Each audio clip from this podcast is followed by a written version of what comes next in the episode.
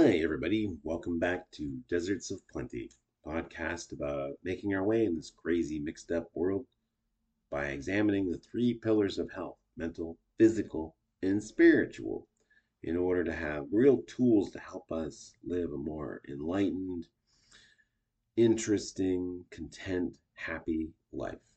All right, so um, today I want to chat about uh, something. Um, for my life, which I guess, let's face it, I guess I normally do. Uh, anyway, when I was a kid, I was maybe like seven or eight, somewhere around that age. And um, my sister is about a decade older than me, so she would have been about 17, 18 at the time. Uh, she was helping my mother with dinner, and uh, she was uh, making boiling potatoes. And uh, after cutting them up, she put them in a pot, and she went over to the sink to add water.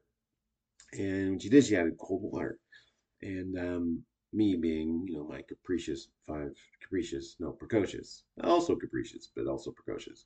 My precocious self uh, wanted to know, like, well, why why put cold water in the potatoes? If you put hot water in, the water would boil faster and be more efficient.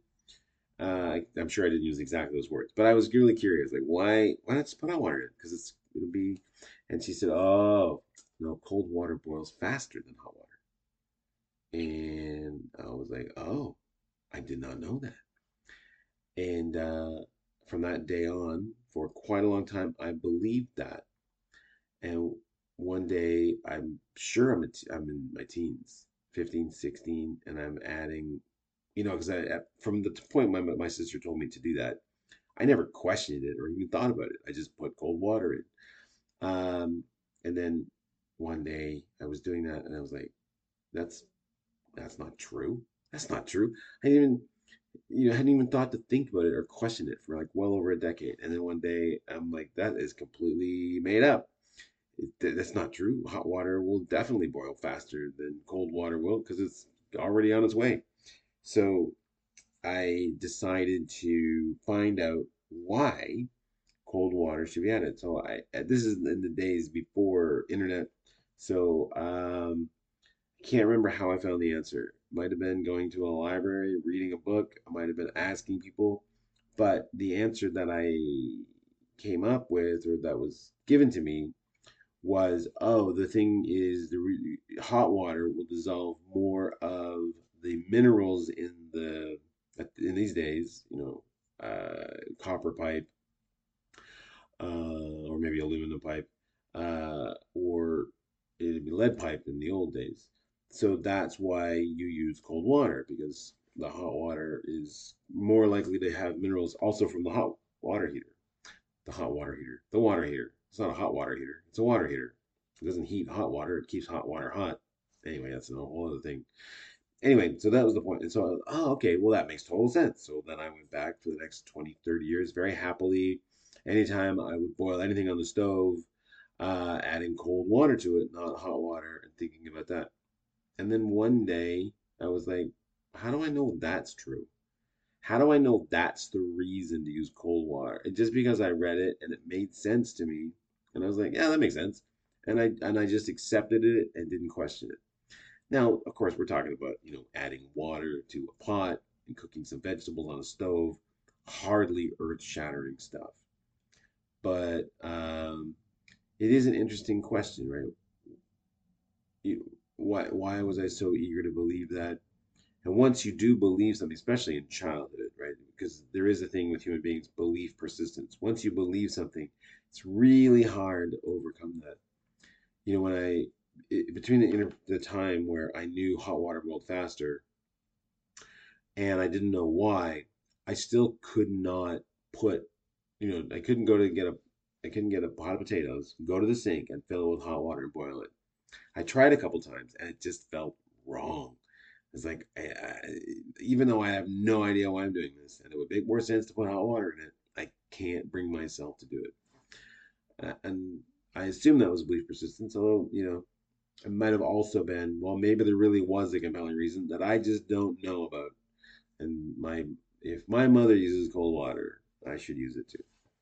Anyway, so that's all. It's just well, how do we know what we know? And so this is um, a very interesting thing because I, you know, we're not our thoughts, which is something that was really hard for me to understand. And so a few years after I figured out this whole, well, figured it out, still don't know for 100% sure if it's true or not. And especially now with modern buildings, although I'm not going to use hot water. Anyway, I really hung up on this. Um, a few years ago, when my first marriage ended, uh, I, you know, thought, you know, I had some real beliefs that I had about myself, a list of nouns that I had by my name. And these, in my mind, defined me. You know, I was a husband, I was father, I was a homeowner, uh, provider. Like I was all these things. And basically, in a couple of months, most of that went away. I'm still a father, but husband, no. Homeowner, no.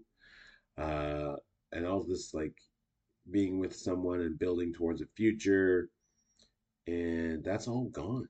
And so it's really discombobulating to see yourself a certain way and overnight have that all snatched away from you. And like, well, who am I? And that experience, as tough as it was in the time, subsequently became one of the best things that ever happened to me because I, I figured out that I am not my thoughts and I am not this laundry list of nouns.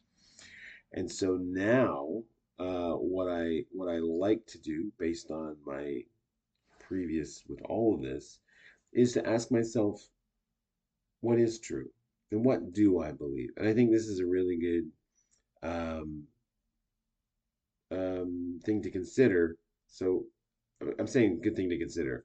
I'm not give advice. Don't take anything I say as advice. I, I talk about things that I find interesting, and if you want to do these things, uh, do them do them in a way that's right and safe for you.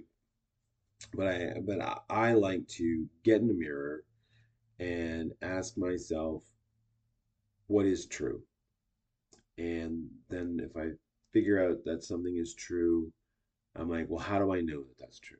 How do I know that hot water dissolves more minerals and that's why you shouldn't cook with it? How do I know that? Or how do I know that, uh, you know, I'm a father or I, you know, a husband? Or how do I know, you know, these people I think don't like me? How do I know they don't like me? You know, I, I like to ask myself the, those questions, especially the hard ones. Um, how do I know? How do I know? And so ask yourself, how do I know? Or what what I what do I believe? What do I believe? I believe X. I believe people are fundamentally good, or people are fundamentally bad, or I believe in I don't know anything. I believe uh, in ghosts. I believe in God. I believe uh, well, people are fundamentally good. I believe that everything happens for a reason. Second question after that question is how do I know that's true? Okay, how do I know people are fundamentally good? Right. Third part, what if that's wrong?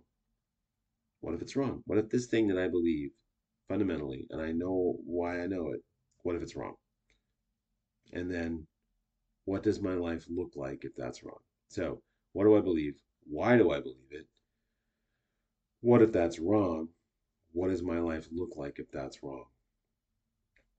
You know, I think these are really interesting questions to ponder and think about because uh, w- one of the, the benefits for me of letting go, of realizing I'm not my thoughts, is that, of course, I have new thoughts and new paradigms in my head. But if something happens to challenge one of those, it's very easy for me to let it go because I've gone through this process of purging already and came back stronger than before. And so now I, I actually kind of enjoy uh, when something I believe is is you know questioned or or or not threatened. Well, maybe threatened is the right word, but oh, I can change a paradigm and I can have a new paradigm, and I can and I can get even smarter or know more or understand better or um, be more helpful. And uh, I have to tell you, there's so much power in being able to let go of everything, everything that you think. Like, I'm not my thoughts, doesn't change who I am. In my core, um, you know, all those things, all those nouns that I thought it was. That's not who I am. I have, uh, I'm still figuring out who I am.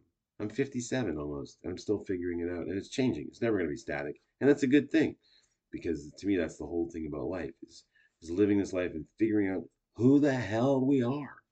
That's the goal. Anyway, that's uh, that's my 10 minutes for today. So I'm hoping you're all having a great week, and uh, I'll see you back here next time for more Deserts of Plenty. Take care. Bye.